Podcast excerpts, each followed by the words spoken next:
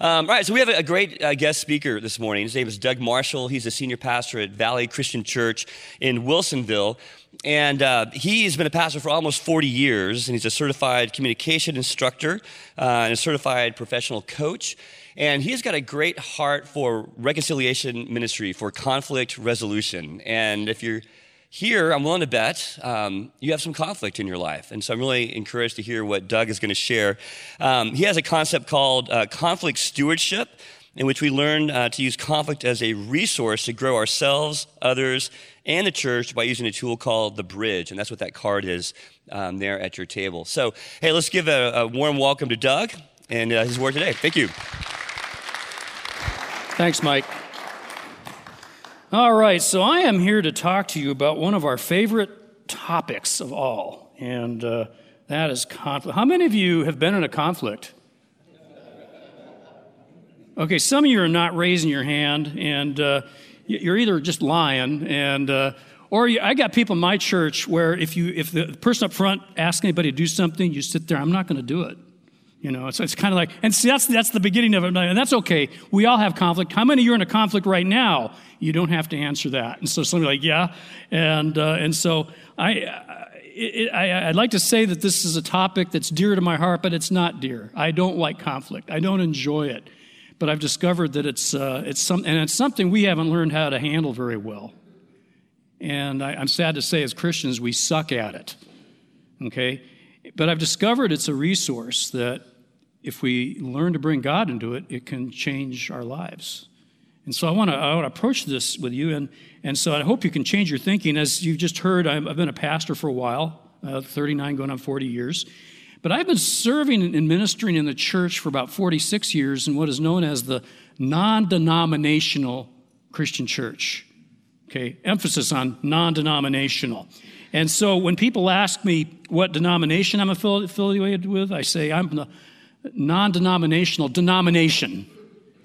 Because, you know, we're just as denominational as anybody else. And what's interesting is our particular group got start, our tribe, back in the early 1800s as a, essentially a failed unity movement.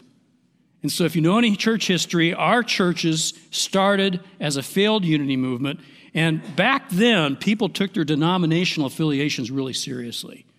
So, like, if you were a Baptist or a Presbyterian, as far as you're concerned, everybody else is going to hell. You know, it's kind of one of those things. And that's just how they thought back then. There was no, nobody was just a Christian.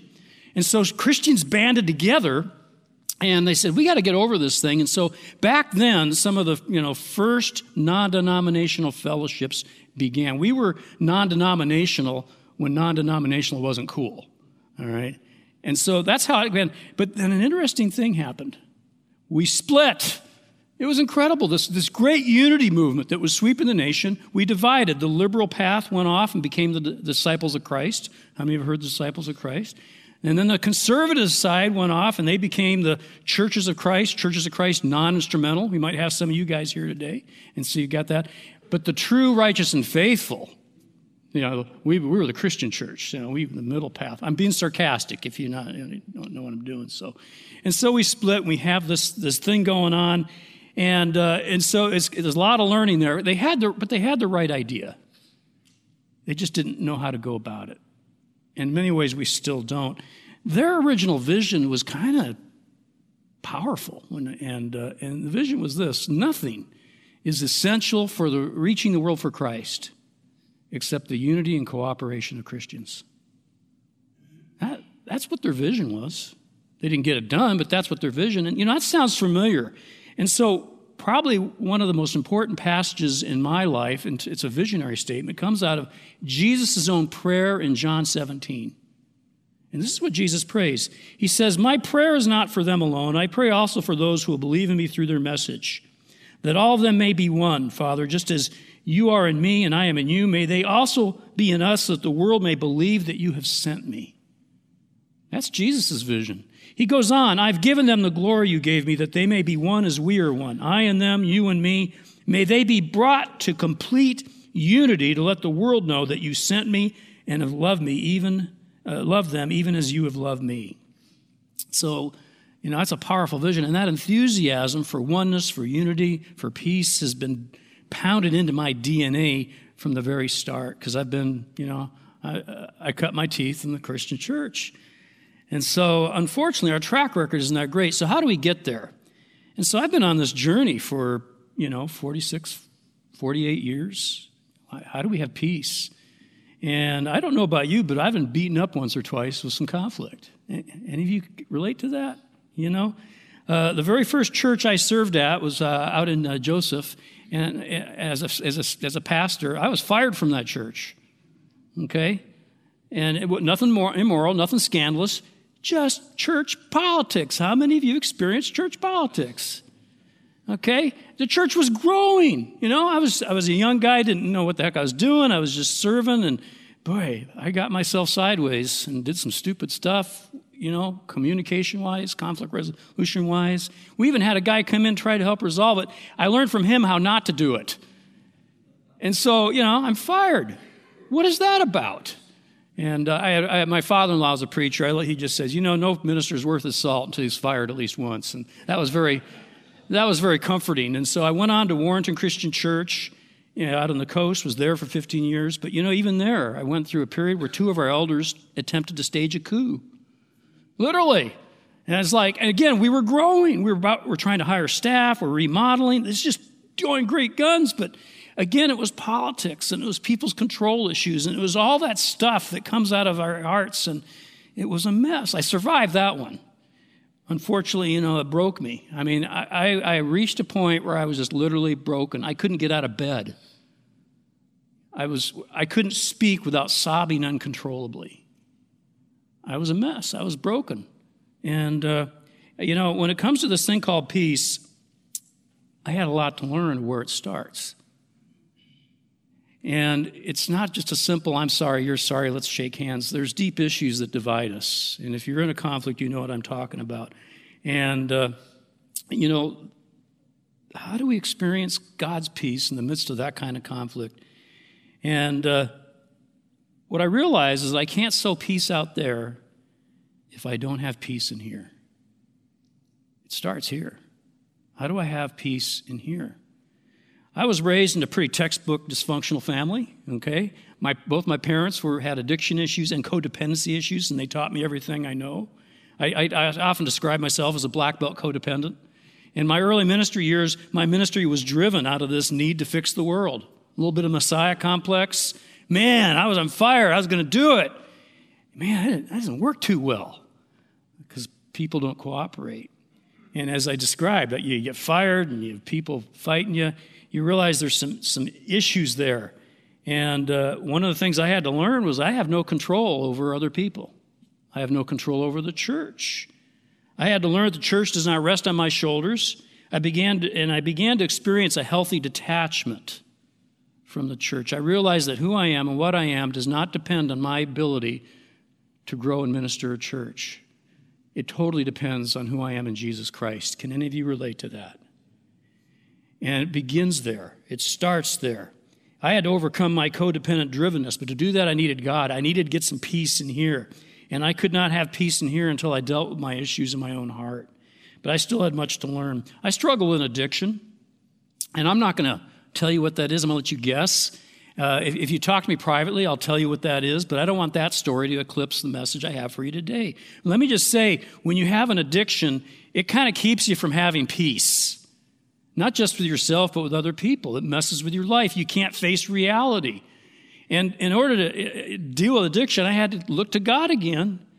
And so many moons ago, God led me to a path of, of peace that I still walk to this day and, uh, and still need. It brings me close to God. But what I discovered is, and I began experience victory, but I kept a cycle of where I kept messing up. And I realized that to get the true peace I needed to overcome this addiction, I had to go deeper in my life and deal with some deeper issues that involved not having God's peace. I, I was depressed. I was struggling with depression, clinical depression. I had counselor friends who did the test me, said, You're depressed, man. I had one counselor say, You ought to be on meds. And then, you know, self pity. I had to face my self pity. I love self pity. It's, it's my emotional drug of choice, by the way. I can sip on self pity for weeks. It's just, you know, I had to deal with resentment. I didn't even know I had resentments. And as, I, as God kept taking me deeper into my own conflict in my own heart, I began to, I got to deal with my resentments. Then fears, insecurities, and then finally just my baseline control issues. Do any of you have control issues? Yeah. And so, you know, I'm beginning to look at how do we get there? Well, it doesn't start out here, it's, it starts in here. And, uh, I, but I still had much to learn. I have a great wife, love her. She's, my, she's the perfect woman for me. Uh, we have a great marriage. She's my best friend. I can't imagine living without her. And so, you know, she's the love of my life. And I think she'd say it about me. I think I'm confident that we have that feeling mutual. But I got to tell you, there was a time where I thought she was the devil. You know, it's like, who is this woman? Why, God, why is this woman in my life? Because I felt like I was being attacked, and you know, it was just, it was just, it was just a really low point in my marriage, and uh, you know, but she wasn't the devil. She wasn't perfect, but she wasn't the problem. I was. There was things, and God had to show me that my poor wife was reacting to my attitudes and behaviors more than anything else. I was sucking the life out of this poor woman. And man, that was a hard lesson to learn. God had to confront me that peace starts with me and dealing with my stuff. And that's where the real spiritual battle begins. And uh, God had to deal with me. I, am going to share a, a tool with you in a moment called the bridge.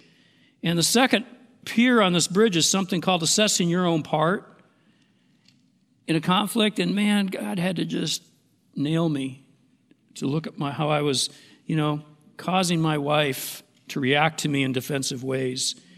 And, uh, but God taught me the path of peace. You know, it's funny, the interesting thing, the verse that God used to get me started on this path of my journey was not husbands love your wife, it was hus- uh, love your enemies. And some of you probably need to go home today and love your enemy. Because that's and i'm glad for that. She is some, I, many times i view my wife as my precious adversary. She's my precious adversary. Because without her i would be stuck in a real self-centered peaceless insecure world but because god brought her into my life i had to learn peace at a different level and, and, you know, I began to notice how conflict was growing me in other ways. See, notice what's happening. All these areas of growth, all these areas of transformation came because of conflict. Conflict each time drove me to find something deeper. And once again, I, I found other ways I had to grow. There's, there's been many times in my life, in my ministry, where I've had to have conversations with people who were behaving badly and who are causing conflict themselves destructively. How do you have conversations to people who are in a tough place that are productive? And it's going to lead them out of that. I, I can tell you, I know how not to do it because I've done it all. And by the way, everything I'm teaching you and talking to you about today, peace, I've done it wrong. I'm not coming so much as the expert. I've just made so many mistakes, I've got you covered. That's just how that rolls, and I'm still learning. I, you know, I, I some people, oh, he's the expert in this stuff. Man, I'm so not the expert. I still struggle. Conflicts still hit me, and I have to work these steps myself.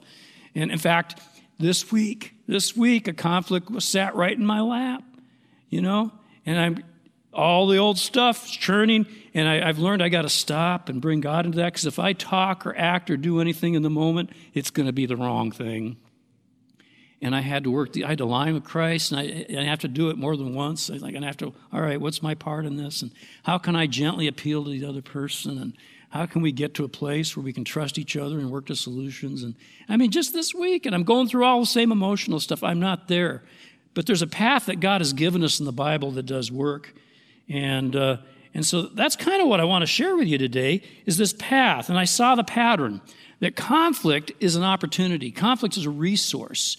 Most of the time, we try to avoid it, deny it. You know, we don't want conflict. But every time a conflict arises in your life, it's an opportunity to grow in Christ. If not for anybody else, for me. Because whenever we're disturbed, there's something in me that probably needs to be realigned, something that needs to be fixed. And that's the hardest thing to just grasp. And what I want to present to you today is that, man, if there's a disturbance, if there's a conflict, we, we got to start here. Peace starts here. In Colossians Paul says, Let the peace of Christ rule in your hearts. And when we're in conflict, there's generally some place Christ's peace is not ruling. And so conflict is this opportunity. Conflict is this amazing resource and commodity that if we use rightly, it'll transform my life, your life, and the life of others. But we have to accept it for what it is and begin dealing with it differently. So I came up with this idea of conflict stewardship. You know, like we have money, you steward, you have, it's a, this good thing, use it wisely. So every conflict, all right, how can we use this to grow through? And so conflict is an opportunity. Conflict is an opportunity to grow in my relationship with God, my relationship with you, my relationship with others. Conflict is an opportunity to grow the church. Conflict is an opportunity to develop leadership. Conflict is an uh, opportunity to discover better solutions. Because when there's conflict, you just learn how to have conversations around that. Better solutions come out of those conversations. Conflict is an opportunity that opens doors of ministry. Conflict is an opportunity to know God's will. Conflict is an opportunity to experience the gospel of Jesus Christ, to share the gospel of Jesus Christ, and to bear witness to the gospel of Christ. Because when people see Jesus and how we deal with our conflicts, they go, I want some of that. And they, they it's just like Jesus' prayer. When they see us become one in this midst of conflict, they, so, they see the reality of the gospel and who Jesus is. Conflict is an opportunity to make disciples. Conflict is an opportunity to be a disciple. Question is do I really want to be a disciple in the midst of a conflict? Usually I'd forget that piece, just fight, want my way. So, how do we take advantage? Uh, how do we become good stewardship? So, I, I created the bridge. Now, the bridge is not totally mine. I adapted it from an outline that was first uh, given to us by a guy named Ken, Ken Sande, who wrote a book called The Peacemaker. And in that book, he kind of gave us these, these four things. And, uh, and so what I did is I took them, I kind of tweaked them, I, I, you know, made some things different. I attached them to the bridge and just made it more accessible to people. And you're going to notice there's two sides, and we're going to start with the side that you know starts with the A's, align with Christ, assess my own part, and uh, and so th- this is four steps that we can take in every any every conflict. Now, before I just outline those steps, there's a passage in Romans chapter 12 verse 18 it says, "If it is possible, as far as it depends on you, live at peace with everyone." Consider what that means. First, if it is possible. Understand, I'm not offering a silver bullet here. Peace is not always possible. Peace takes two. Sometimes it's just not, it can't happen. Sometimes the relationship has to dissolve just for the sake of, you know, health of you, not just you, but other people. Sometimes harm or destruction is being done. Sometimes someone is behaving destructively, and you can't just codependently hang in there with a relationship while someone is just, you know, causing havoc. There are times when people don't want peace no matter how much you try to do your part. David prayed in the Psalms, Too long I've lived among those who hate peace. I'm a man of peace, but when I speak, there for war. Have you ever met someone like that? There's people like that. That's just reality. And it's sad there's situations where nothing we do will help. But the fact of the matter is, in the vast majority of the places, most people do want peace. We just write them off too quickly. You know, I can't tell you the number of times I've counseled people in conflict, and one person will say, Well, I've tried everything. They just are, you just can't reason with them. And as I begin to explore, like, they really didn't try everything. You know, their idea of an apology was, you know, if I did anything wrong, I hope you can get over it.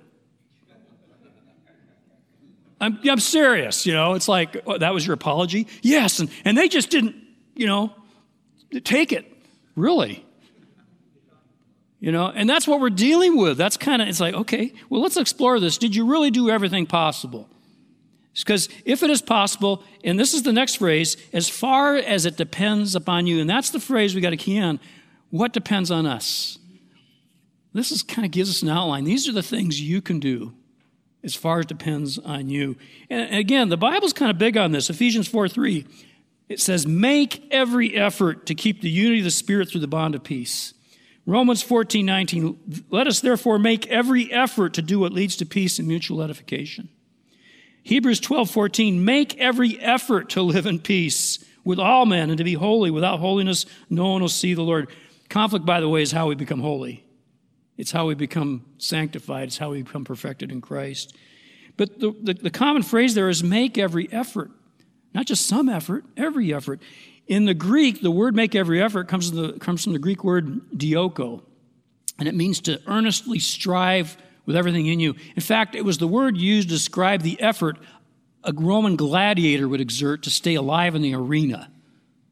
I mean, that's, that's what make every effort means. You're, you're going to do this because it's life or death. And most of us, you know, we just make some token gestures and uh, it's not worth it. They can't see it my way, so let's just give this up. I've tried everything. As far as depends on you. And then finally, it says, live at peace with everyone. Everyone? Yeah, we don't get to be selective here. It's, it's everyone. And there's always these people, I, I can make peace, peace with everybody except this person. And that's right where God's going to tap you on the shoulder and say, you know, I really want you to make some peace in that relationship. It could be a brother, a sister, or a relative, or, you know, it could be an ex, it could be a kid, it could be a church member, a pastor. He's going to say, you know, have you done everything that you can to make peace with that person? Well, I don't want to make peace with them, God. But I got to tell you, that's where the growth happens. That's where the transformation happens. And the thing is, it really doesn't matter how they respond. We do this whether they reciprocate or not. We do this because everything, as far as depends on you, do your part and let God take care of the rest. So, what do we do? Well, you can look at your card, and there's, there's four steps. The first thing we do whenever we face a conflict is align with Christ. And uh, in, in John 14, Jesus says, Peace I leave with you, my peace I give you. I do not give to you as the world gives. And so any kind of genuine peacemaking or peace that comes, comes from Jesus. I can't make it on my own. And uh, in Ephesians 2:14, Paul says, "For He Himself, Christ Himself, is our peace." We need to figure out a way to bring God, bring Jesus into our conflict, and so we always need to start by bringing Him into our the conversations in our minds. How many of you have conversations in your head when you're in conflict with somebody? I'm just a master at this. I, I will create this conversation and, you know, I'm just, I'm like Perry Mason, you know, it's like, I'm just drilling these guys. I, that Perry Mason might date some of you guys, so I don't know. And, you know, I'm like an attorney, cross defending, and just, you know, they're just useless. And I just have to stop. And again, if I don't bring Christ in at that moment, my mouth or behavior is going to do something to make it worse. I know because I've done it. And so I need to bring Christ in. So, first, I need to get over myself and stop trying to manage and control the situation on my own. Us guys have issues with this. We're fixers. And when there's a problem, our gut level reaction is I'm going to go fix this. I'm going to go make this right. We're influencers. We got some leaders in this room. And when you're a leader, it's about, you know, and we take action. And I got to tell you guys, we got to, you got to bring Jesus in before you do anything or you're going to go the wrong direction. You got to align with Christ before you do anything. And this is a humility step. Proverbs 3 5 through 6 Trust in the Lord with all your heart. Lean not on your own understanding. Acknowledge him in all your ways, and he will make your paths straight. If you're going to walk the path of, uh, of peace, you got to bring God into it. You got to, you know, face the fact that you don't got this, that you are powerless to bring peace into this relationship apart from God. And I had to learn that because I'm a fixer. And I've learned communication skills to do it, and I've learned all this stuff, and boy, I'm really good. I've got people skills, but all that stuff is worthless when the, there's not peace in here. And I always make it worse. And so I got to humble myself before God. I can't do this. I need Christ in there. That's the humility step. Second, I need to reestablish my confidence in God, my trust that He's got this, that I can't, that He can that He will make a difference, that He's got a plan, that He's at work here, that He's, you know, can take care of me in the midst of this. And uh, this is a faith step. It's about trust. Can I really trust God that loves me? You know, that he, cares about me so much and will take care of me that I don't really need to fight. I really don't need to defend. I can trust God. Romans 8:28. We know that in all things God works together for good to those who love him and are called according to his purpose. So, this alignment with Christ involves me. Can I really trust that God's going to take care of me so that I don't have to do my normal reactionary kind of conflict stuff? And then finally, though, I need to surrender. I can't, God can't. I think I'll let him. And that's where I have to just like, you know, I really want to control this, but I can't. I'm going to surrender to Jesus. And this is where that passage in Colossians comes in. Let the peace of Christ rule in your hearts. To let the peace of Christ rule and be in charge, I have to let go of the reins and, and just acknowledge that I'm in control. I'm, I, I want to control, but I'm not going to do it. And so we surrender. And, uh, and so that's kind of how that is. Like I said, just this week, conflict land on my lap. I wanted to control it. It's my, it's my default setting. And so I have to practice this every day. And so, under this step, you're going to ask yourself some questions. What is God's will in this conflict? What is He trying to do? What's He trying to teach me? Where is God? You know, what is God's solution? What's His path? How can I best glorify Him in this situation? How can I serve God in this conflict? How can I reflect Christ? And those are just a few questions we can ask ourselves to align ourselves with Christ. But then comes another part, and this is my favorite, not, and uh, it's assess my own part.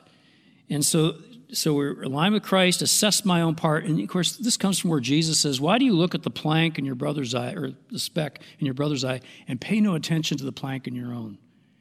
And boy, this is a tough one. You know, he says, Take this plank out of your own eye, then you'll see clearly to help others. And so, you know, we should always look to ourselves before we address the issues with, with, someone else. And so, some questions I need to ask myself here What have I done or not done to contribute to this problem? You know, how could I have responded differently or better? You know, a lot of times people start the conflict, but because of our response, that's what blows it up. How could I have done it differently? Did I attack? Did I defend? Could I uh, have been more loving? You know, could I have listened more? Was I completely loving or truthful? What do I want too much? What do I want so much in this conflict that I'm willing to hurt the other person for?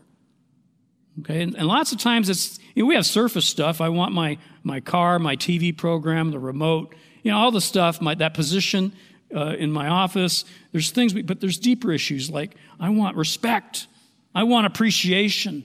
I want to be admired. I want to be looked upon with, you know, esteem and, and significance and meaning and, and we have all these deeper things. And i want it so bad i'm willing to you know go to the mattresses with you instead of trusting god to take care of those things.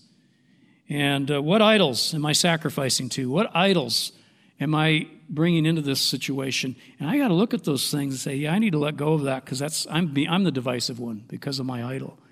James 4 1 through 3 one, chapter verse 1 what causes fights and quarrels among you is it not because of the desires that battle within you. And man, I have to get honest about what I want so much. And so, uh, I, uh, how are we doing time wise here? So, a while back, my, my wife and I got into it. She was feeling sick. She wasn't feeling well. She was under a time crunch. And uh, she was busy trying to get the house ready for some things. And, and, and all of a sudden, you know, we're having this conversation. I'm trying to go out the door, and I make a comment, and she just lets me have it. She just, you know, she says something that hurts my ego, right? And like, like the understanding husband I am, you know, I, I let her have it back. Have you ever done that?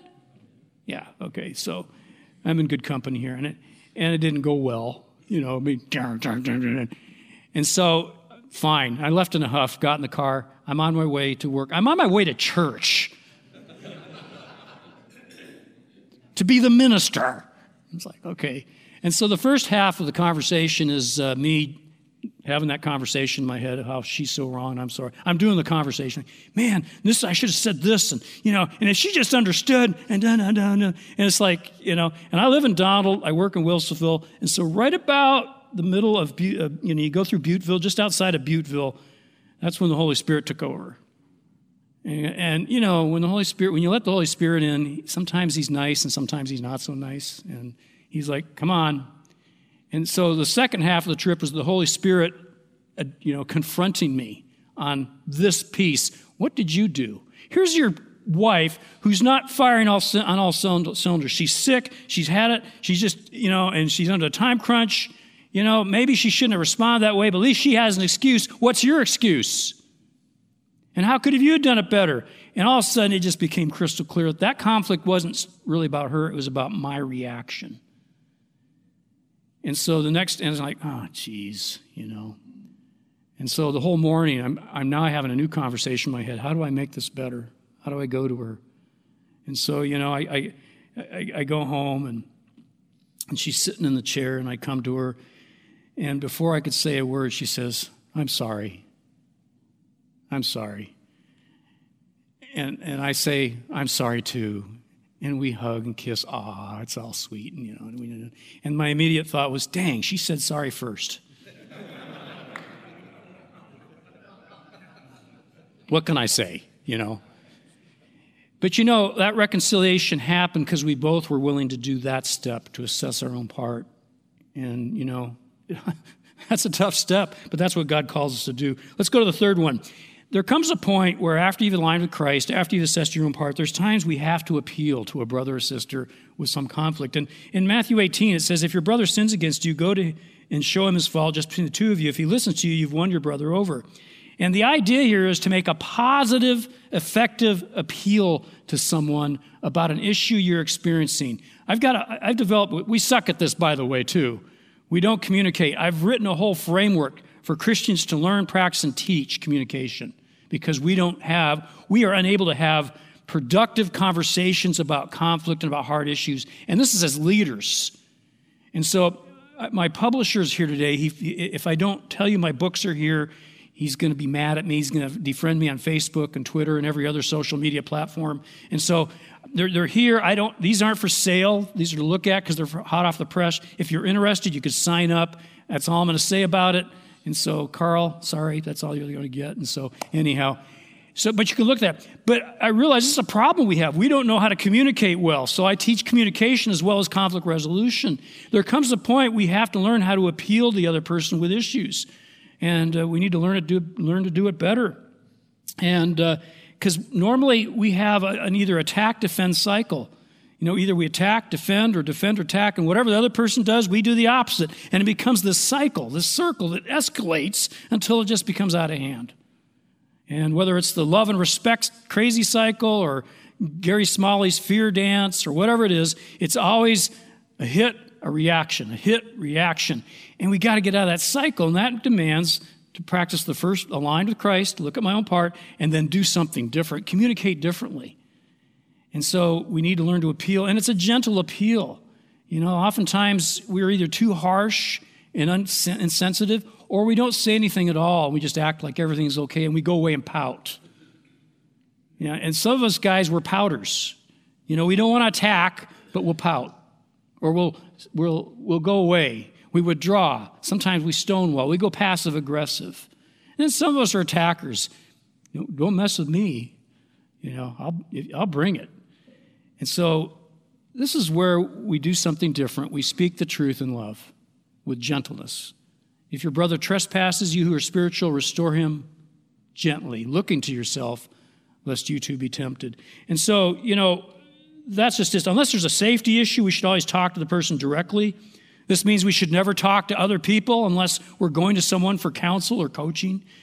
Okay, we have that, and uh, and so the Bible tells us not to gossip, and so and do not. By the way, don't try to work out your issues through email or texting or social media. I mean, how many of you seen that? It doesn't work too well. Go to the person. The final step on the bridge is to agree to restore. Uh, Paul says this. He says, Make my joy complete by being like minded, having the same love, being one in spirit and purpose. Do nothing out of selfish ambition or vain conceit, but in humility consider others better than yourselves. Each of you should look not only to your own interests, but also to the interests of others. Man, that is the ideal. That's what we should be striving for, but we don't get there. Now, the first piece in this step is mutual forgiveness. That's the hardest, you know. This is the step where we really let go and we mutually forgive each other and experience some reconciliation. You know, you, you, you, confess and you forgive, and, you know, you have that. And forgiveness, I mean, we could have a whole conversation about that alone in this meeting. And uh, we, some of us don't like to forgive. I liken it to a, you know, if someone hurts me, they, they might cut my hand with a razor blade, and you put the razor blade in the hand. So just imagine a razor blade in your hand. Okay? That hurts. So, what would be the logical, rational thing to do? You take the razor blade and throw it out and put some ointment on there and you, you heal. But that's not what we do. we let, we let the razor blade lay there and then we close our fist over it. Can you imagine what would happen if you had a razor blade in your hand and you closed your fist over it? And then every time we think what that person did, we blame a little more and we tighten our fist a little bit more. And every time it hurts a little more, we blame them more. They're causing this. Who is causing my pain? As I tighten my fists over this issue that my wife didn't. That's what unforgiveness is. And we do it all the time. And I don't know what that is about our human nature, but you know, what is the solution? That's what it is. It all starts as forgiveness. You can't ha- you can't move forward unless there's forgiveness, and and and then beyond, once you've kind of like made friends again, you've got some positive feelings. Well, then you can talk about the issues because peacemaking is not about rolling over and just having other people get their way. It's learning to have a relationship where you can solve problems. So another part of this step is learning how to resolve issues with other people. It's learning how to have positive conversations that get to us to solutions. Again, that's one of the reasons I wrote my curriculum on communication. We need to learn how to negotiate and not get sucked into the old attack defense cycle. A key to this is a verse 4 in the Philippians that I read. Each of you should not look to your own interests, but also to the interests of others. In that passage, he's saying it's fine to look after your own interests. You, we need to learn how to communicate our own interests, but then we also need to learn how to listen to other people's interests. What is it they're after? What is it they need? What is it they're looking for? And ultimately, together, we need to be considering God's interests. In Christian resol- conflict resolution, there's always at least three parties there's me, you, and God. God is always a part because his interests are at stake too. It's not just me and you. So we always have to bring him in on this. And, uh, and so we have that. And so you learn to negotiate, you rebuild trust, and the relationship starts to restore as you learn some healthy ways to relate to the other person. But those are the four steps. On your card, you can turn it on the back. And so to make this even easier, you know, some people relate to this outline. When, when you're in a conflict, you do this you go up, you go in, you go to, you go with. You know, some of my leaders at my church, they, you know, they like that. They, it's a big thing for them. And, uh, and by the way, this stuff is in like in our church, it's in our membership guide. When people join our church, they, when we face conflict, they learn this. They don't join the church without this. It's a part of our church DNA. We have relational commitments where it's, yeah, this is how we deal conflict, and we practice this in our leadership. In fact, in our bylaws, oh, and this is another thing. So when you negotiate with others, sometimes you get stuck. And here's another thing we don't do there's nothing wrong with getting help from outside. There's nothing wrong with bringing third parties in to resolve issues. The Bible instructs us to do this. If your brother listens to you, you've won your brother over. But if he doesn't, bring two or three others along with you. And we have the wrong idea about that. They think, you know, if you bring two others with you, we think that's Max and Guido. You know, I'm going to help you see it a little more clearly. And, you know, and so that's not the point of that passage. The, the two others, they're actual neutral third parties, they're witnesses. And at times, they would actually function as conflict coaches, as facilitators, as mediators. But they're also witnesses if one person is really off the track and is, you know, not doing it, they can testify so and so is just really, they're not repentant. So the third parties are not your support, you know, your, your heavies. They're third parties. And Jesus says, do that, and we don't do that we will go to the bitter end and, and we don't get help until it's just almost too late. And we do this in churches. Our Christian churches are very independent and autonomous. We don't have a denominational structure. And so when we get in a conflict, we're going down because we won't ask for help from anybody. And I met a friend over here, Don, who comes from our same tribe, and we were just talking about that. Our churches, we're just not designed for conflict because we're not, we're not, we're so prideful. We're not going to get help from other people. So in our bylaws, we have a conciliation clause that states if we are in a protracted, harmful conflict for over 90 days, we are required to seek third party help to deal with that conflict. You got to do it sooner than later. And whether it's your marriage, whether it's with kids, family, you know, what to do with mom and dad. Families fight over what to do with mom and dad as they get older. All sorts of issues. Man, get help because some of these things, even me, as, as good as I am at this, I can get in a conflict with somebody, and I need to be willing to offer, you know, get someone else to help us negotiate that. We need to have that kind of humility. And so that's just kind of the bottom line of what I'm calling you today. Now, again, the other person may not, you know, reciprocate. We can't force people to have peace with us. And, uh, you know, each of you probably have some conflict going on in your life right now. And what I want to tell you is that this actually always works. It always works. It may not bring peace between you and the other person, but it will bring peace to you as you do everything on your part. And as you experience, and, so back to this conflict I was telling you about that landed in my life yesterday. I'm sitting there and I'm going, man, and I'm having the conversations in my head. And unfortunately, I'm going over this, this message that I'm supposed to deliver at some men's breakfast the next morning. And I'm looking at the steps, and I'm going, well, gee, there's a wake up call. And I'm going, I guess, I guess I better practice what I preach here. And so I did, you know. All right, line of Christ, trust. Yeah, okay. Yeah, I can see where I'm not doing that. Look at my part. Okay, man, I can see that. And in a very short time, I was experiencing the peace of Christ again. And it was a wonderful experience. We can be one in Christ if we just let Him be one in Christ. And, uh, you know, it's the gospel. It's the most powerful thing in the universe. We just need to learn to bring it into our lives. And we can be one in Him. Let me just close with a quick story, and then I can take some questions and answers and uh, that kind of thing. Uh, years ago, when I was in Warrenton, I was uh, trying to get healthy. I've never been real healthy, and so I got a bicycle for Christmas. And back then, there was this hardware store called Coast to Coast. I don't know if any of you old timers remember Coast to Coast. It was one of their brand, you know, and it was called Huffy. Can you imagine Huffy? And so I got this bicycle. It's, it's nothing like they have today. It was just kind of a standard old fuddy duddy bicycle. And, and I was excited because I, I lived on Sunset Beach and I was going to ride to church and ride to back. And, you know, we didn't have a lot of money, so I went to Fred Meyer and bought the cheapest helmet I could find. And and I didn't have, you know, in my pants, I had rubber bands to keep my, you know, and uh, and so here, you know, I, I wasn't really impressive to look at. I'm, I'm you know, I'm on 101, track cars coming by, and here I am with rubber bands on my jeans, beat up sweatshirt, Fred Meyer helmet, you know, riding a Huffy. And I'm looking up, driving to work, and I looked on the other side, and cyclists love the coast. And here up, there's about five or six of these serious cyclists. These guys had it all. They had these suits that, you know, shimmered and they were, you know, aerodynamic. And the bikes were titanium kryptonite alloy, something like that. I don't know.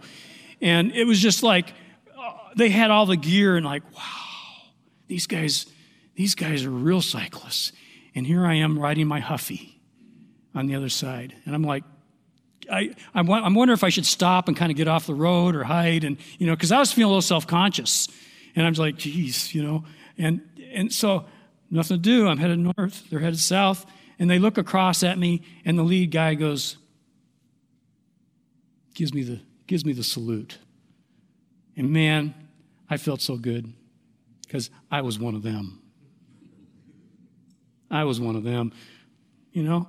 And I just like, okay, that's pretty cool. I'm, I'm a cyclist too. And I felt so good about that. And, you know, we were one in cycling. It was so great. The story doesn't end there. Very next week, I'm headed south on 101, and I look up and I'm looking, something sounds looks strange. And all of a sudden, there's a, a group of cyclists, but these weren't the top notch cyclists. These, these guys are actually going back and forth on 101. That's just not bright. And, but they're, and as I look closer, they're not riding these, these really nice road things. They're riding these BMX, trick BMXs. And as I got closer, there were a, a bunch of young adults, you know, wearing young adult clothing with baseball caps put on backwards and they had tattoos and, you know, there was stuff in their ears. And I'm going, oh my gosh. And they were crossing back and forth. And just before they got to me, they crossed over my side. They were on the wrong side of the road. And they're headed right for me. And I'm going, oh, geez, I'm going to run right into a gang. Once again, I'm like, what's going to happen here? And I'm like, geez you know? And so I, say, I said, God help me, you know? And so come up and we're just, and, and they, they, about 10 feet before the head guy, the head, you can tell he's the leader. you know, baseball cap in the back. He looks at me and he gives me the biggest toothy grin you can imagine and he says, Hello, fellow biker. Apparently, I was one of them too. We are one in Christ. And when we make Christ one, we become one. That's just how it rolls. And so this is just a path to peace, but it's, it's, it's about God doing a work in our lives. And I think there's a time, we've come to the time in the Christian you know, epic where this is the new unity movement because it's not about doctrine, it's, not about, it's about our relationships, and it all starts here. Amen? Amen. So I know we don't have a lot of time, but does anybody have any questions? And I can understand if you don't. I'm okay. All right? Oh, right here.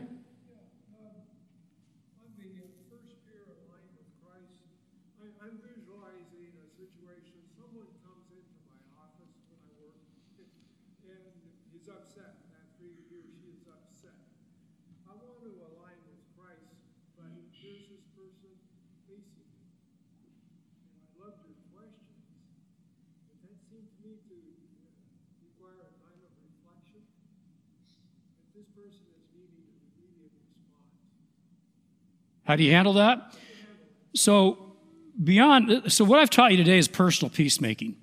So I also teach conflict coaching. So how, how, when you're in the help, when you're helping others, this becomes a, a, tool where you can help them do that. And so I have, I actually have a sheet called Bridge Work, and uh, they're questions. It's all questions, and so you don't tell them to, you know, you say you don't necessarily tell them to align with Christ. You just simply ask them the questions. You know, so, you know, Jim, where, where do you see God in this? You ask questions. It's, it's a coaching methodology. You just ask them questions. So, you know, what, what do you think God's will is? How do you think God wants you to respond to this? You begin asking questions that gets them to align. So you're not telling them anything, you're just having them align with Christ by asking them the right questions. And you do that with all four peers. So you get to the necessary part, well, what did you do? You just ask questions. And so the bridge work is just a bunch of questions on each peer that you're not telling them to do anything. You're just asking questions. Now, you might show them, a, can I show you scripture?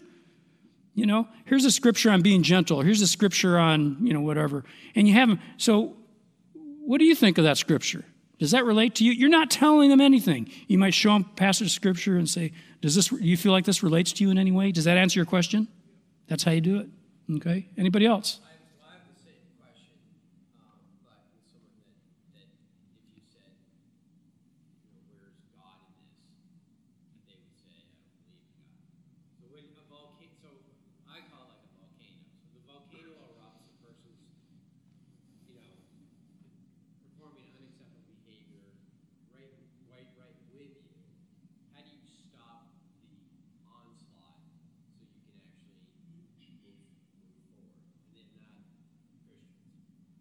So what I what I teach here, see, I'm really focused on Christians. This is Christian peacemaking because as Christians we need to learn to do this different.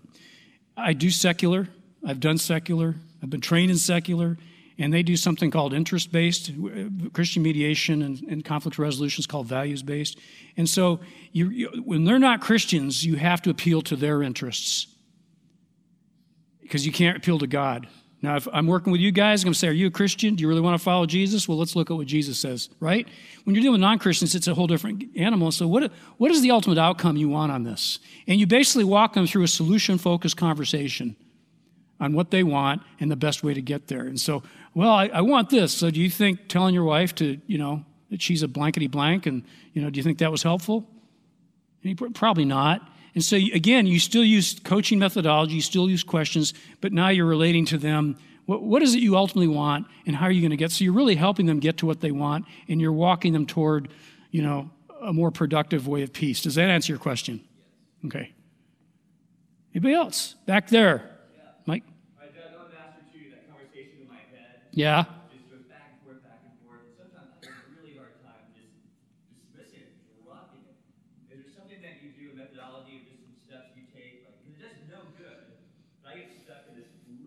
Yes. Oh man.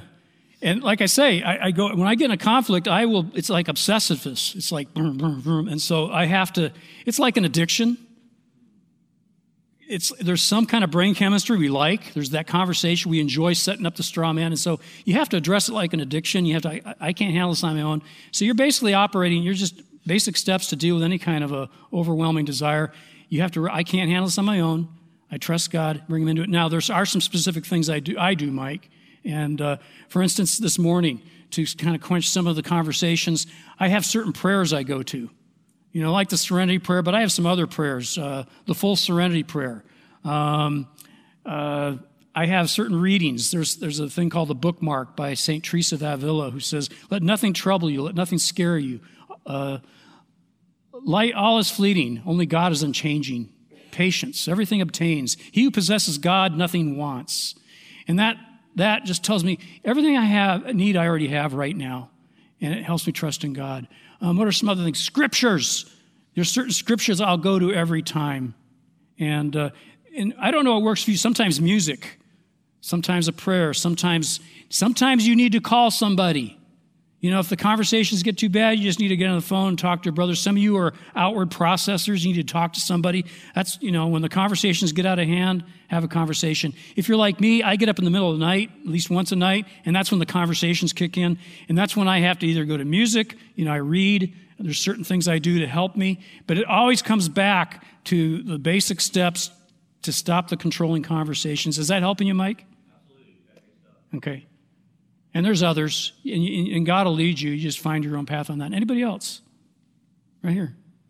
I know sometimes when my wife is white hot mad, and um, you know we're, we're starting to, it feels like things are really um, bubbling. I feel like sometimes it's good for me to just walk away and, and let that calm down.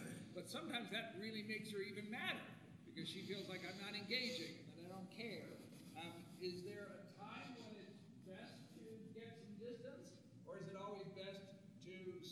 try to get on the bridge? That's a really good question, and I think we've all faced that. So there's a guy named John, John Gottman. Maybe you hear John Gottman. He's like this famous marriage expert, and he talks about four horsemen of the apocalypse. And he says that there's basically two patterns that that indicate you know serious conflict, and one is criticism and contempt, is that's the attack, and then then uh, uh, defensiveness and stonewalling. And so when our wives are on the attack, us guys we tend to withdraw. And so it's not necessarily wrong to leave, it's how you leave. And so sometimes you do need to just put distance, but you should make some kind of statement saying, honey, I don't think we're going to have a productive conversation right now. I'm going to take a break. Let's get back. So you give you, you frame it somehow. You might even frame it, hey, I want us to be at peace. I want us to uh, work this out, but I think we need to calm down for a bit. I'm just going to go chill for a little bit and we can come back. Does that help you? So there's a time, yes, because they're hot. And it's just nothing's going to, and sometimes you just have to shut up and just pray, okay? Breathe and let them talk. Yes, honey.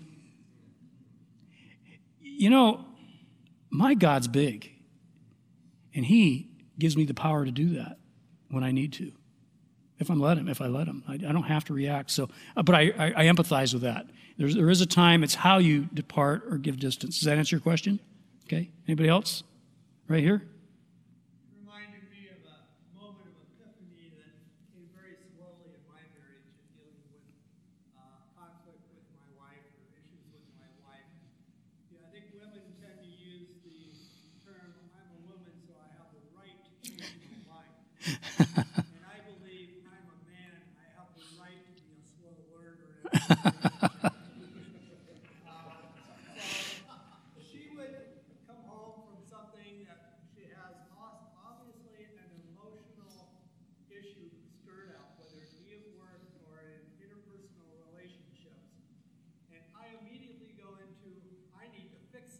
Exactly. And after 25 years of slow learning and non learning, I came to the epiphany that my best option is to say, honey, is this something you want me to fix or just to listen? Exactly.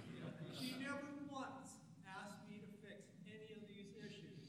They're emotional, they're a relationship issue, issue.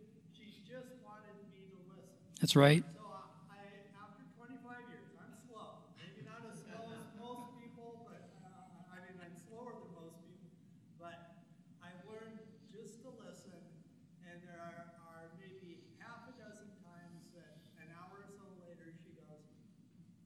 the fixing, it starts with the listening. That's very wise. And uh, I'm with you. It took me a long time to figure that one out, too. In my communication material, I teach something called the process compass. And so that's process. And so there's two directions we can go. One of the is, is we communicate to know and be known, and we communicate to influence and be influenced. They're two opposite directions. You can't do both at once. And us guys, we're influencers. We, we, we start at the gate and we're influencing, but sometimes we need to communicate just to know and be known. And to truly know someone, you can't have an agenda to fix them or influence them. And so, like you just said, many conversations, we need to shift gears and just, okay, what's going on? Empathize, because I've been in your shoes and I know that. And uh, now there's a time to shift influence, but not before you have that conversation. Because I think Gottman says this too. We cannot effectively influence another person unless they feel that they've been effectively hurt, been heard. That's just how that is. And so in communication, we need to learn how to shift gears, but especially have that conversation where we're just listening to people without the agenda. And again, the agenda is our part. We bring agendas to our conversations, and that gets us in trouble. And so we just have to recognize that, turn that over to God, and stop doing things our own way. So, good question. Anybody else? Right here. Yeah, how do you, if, so if you're trying to work without something out somebody and, and they go in the direction where it gets turned around on you and they start looking at your faults or behaviors that may not even be related to that, how do you respond to that? Well, they might have a point, you know, first. And so, you know, if, if it's now, we're talking. It's a really general, you know, hypothetical situation. I mean, if you're if you're confronting a, someone who's an addict, or someone who is abusive, or someone who you know, that's a t- typical tactic that someone who is trained to deal with those type of situations, they will try to redirect, and you have to just like that. We're not, you know, you direct them back to them. But in a typical marital conflict, you know, where it comes up, then you might want to just stop and go back to have a conversation and know and be known. Well, uh, all right, tell me about that. Because what they might be bringing up a deeper issue. Because we think the topic is about this, but all of a sudden in the heat of the moment, they bring up this other thing, and you go, oh, maybe that's what's really eating them. And so you want to be able to stop and have a conversation about that. But when that happens, let's be honest, we get reactionary. And then we defend, and then we're on that cycle. And so again, it's, it's a learning process. You none of us get here in a day. We have to learn to recognize that, that escalation of you know unproductive conversations and go, all right. And you might even have, if you feel yourself triggered emotionally, you might need just, you know, honey, you're saying something that I think is important. Can I take a break and think about it? Now, here's a problem I face, maybe some of you guys. I'm a slow processor. My wife will speak to me and I, I don't get it like this. I got to think it through, and you know, it takes me a few moments, and she thinks I'm ignoring her. In fact, it irritates her. Why aren't you responding? You're just, you know. And so, any of you have? I'm just, I was just, I, I don't know what to say because I process things. I've learned to say, honey, let me think about this for a second.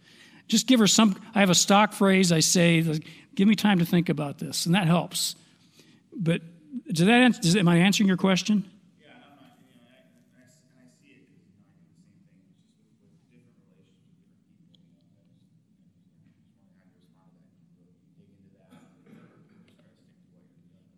Yeah.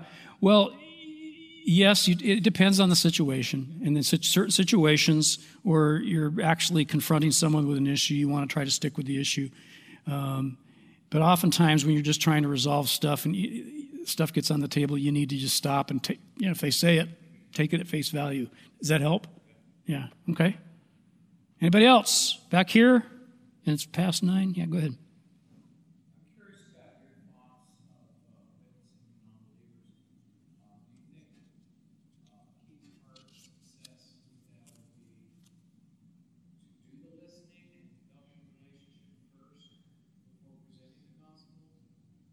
Oh, always. I mean, listen, yeah, you always listen to them and uh, get to know them. And in fact, when you're dealing with non Christians with conflict resolution, that's where you can flip this around and you can use the go up, because everybody has some spirituality. So go up can be anything, it could be a higher power. Okay, it could be anything. You can ask them, so what do you use to rely on? Is there some type of spiritual tradition, you know? And so I, will just ask them. And so I have them go up and then I, you can use the go up, go in, go to, go with for a non Christian. And then when you're dealing with non Christians, especially, at that first part, you can ask them the question, you know, you say you believe in this, you know, as your higher power. Is that sufficient for you in this conflict? And that's where you have an opportunity to share the gospel and maybe even your own story. Would you be open to me sharing with you something I found helpful to deal with a conflict like this that works much better? So that would be your inroad, but you can't say that until you've listened and you know and, and they feel like they've been understood. Does that answer your question? Okay. Yes. Thank you, guys. I appreciate you listening and listening and putting up with us.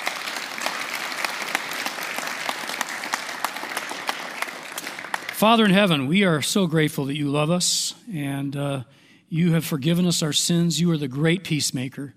You have, uh, are showing us, you didn't just save us, Father, you are saving us. You're showing us a path that uh, delivers us from ourselves and draws us not just into a deeper relationship with you, but with others.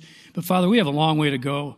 Our human nature, our, our self centeredness, our control issues are, are paramount. And so we need you to help us walk this path. And I just thank you for these men who are here today.